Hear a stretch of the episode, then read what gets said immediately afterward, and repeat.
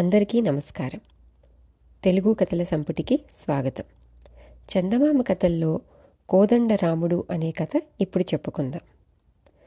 నారాయణపట్నంలో ఉండే భోగరాజు వ్యాపారంలో లక్షలకు లక్షలు గడించాడు.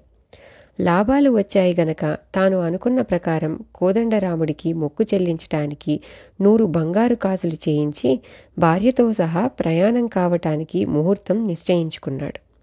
తెల్లవారితే ప్రయాణమనగా ఆ రాత్రి ఇంట్లో దొంగలు పడి ప్రయాణానికి సర్దుకున్న పెట్టె కాస్త ఎత్తుకుపోయారు.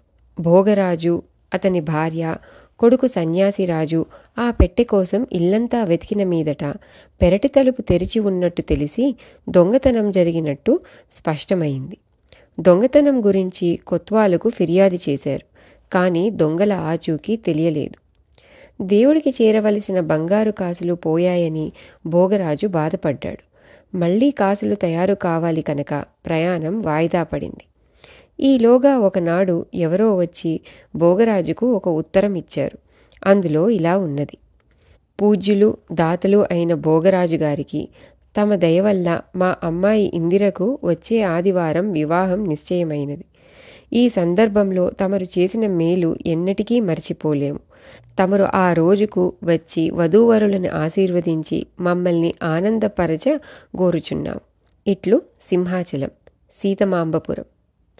ఈ ఉత్తరం చదువుకొని భోగరాజు చాలా ఆశ్చర్యపడ్డాడు.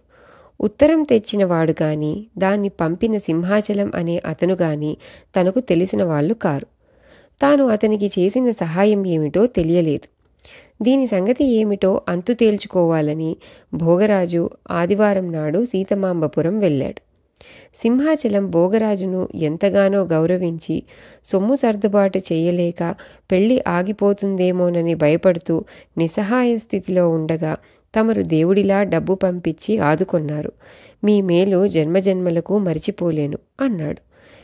మీకు డబ్బు తెచ్చి ఇచ్చినది ఎవరు? అని భోగరాజు అడిగాడు. ఎవరో కోదండరాముడట. ఈ డబ్బుతో తమ కుమార్తె వివాహం జరిపించండి.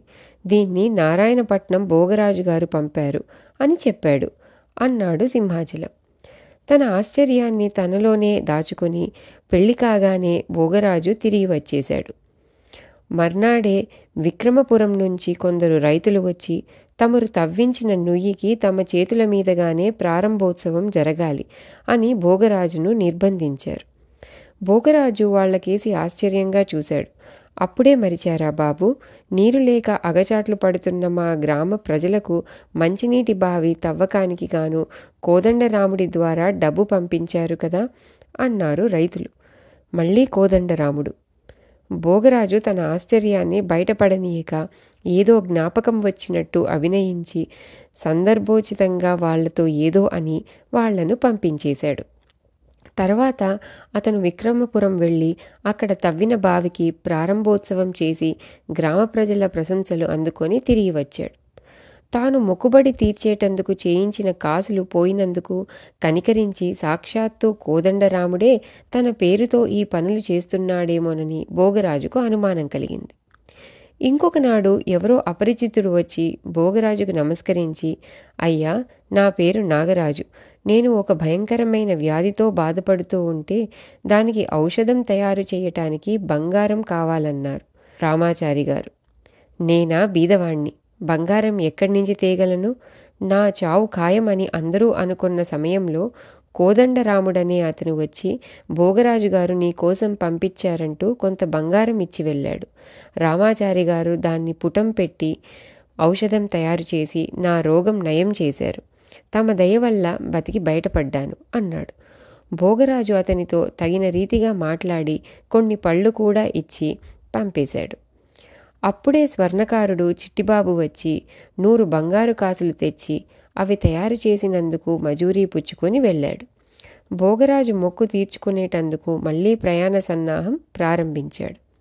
ఆ సమయంలో పక్క గదిలో అతని కొడుకు సన్యాసిరాజు ఎవరితోనో ఇలా అనటం వినపడింది.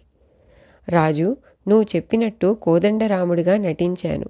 మా నాన్న నిజంగా దేవుడే తనకు పేరు ప్రతిష్టలు తేవటానికి తన భక్తికి మెచ్చి అలా చేశాడనుకుంటున్నాడు. పాపం. మొత్తం మీద మా నాన్నను మోసం చేసి మనం సంపాదించిన బంగారు కాసులు మంచి పనులకు వినియోగమయ్యాయి. తన కొడుకు మాట్లాడుతున్నది వాడి స్నేహితుడు ఆనందుడితోనని భోగరాజు గ్రహించాడు. అతను మర్నాడు తన కొడుకు సన్యాసిరాజును పిలిచి అతనికి నూరు బంగారు కాసులు గల సంచి ఇస్తూ ఒరే నేను మరి మొక్కు చెల్లించదలుచుకోలేదు. ఈ బంగారు కాసులు కూడా నువ్వే సద్వినియోగం చెయ్యి. నేను వినేలాగా నిన్న నువ్వు ఆనందుడు మాట్లాడిన మాటల వల్ల విషయం తెలుసుకున్నాను. కోదండరాముడికి నేనిచ్చే కాసులు సద్వినియోగం అవుతాయో లేదో నేను చూడలేను. కానీ మీరు చేసిన మంచి పనులు నా మనస్సుకు ఆనందాన్ని సంతృప్తిని కలిగించాయి అన్నాడు. స్వతహాగా సంస్కారవంతుడైన తన తండ్రిలో కలిగిన మార్పుకు సన్యాసిరాజు ఎంతో సంతోషించాడు.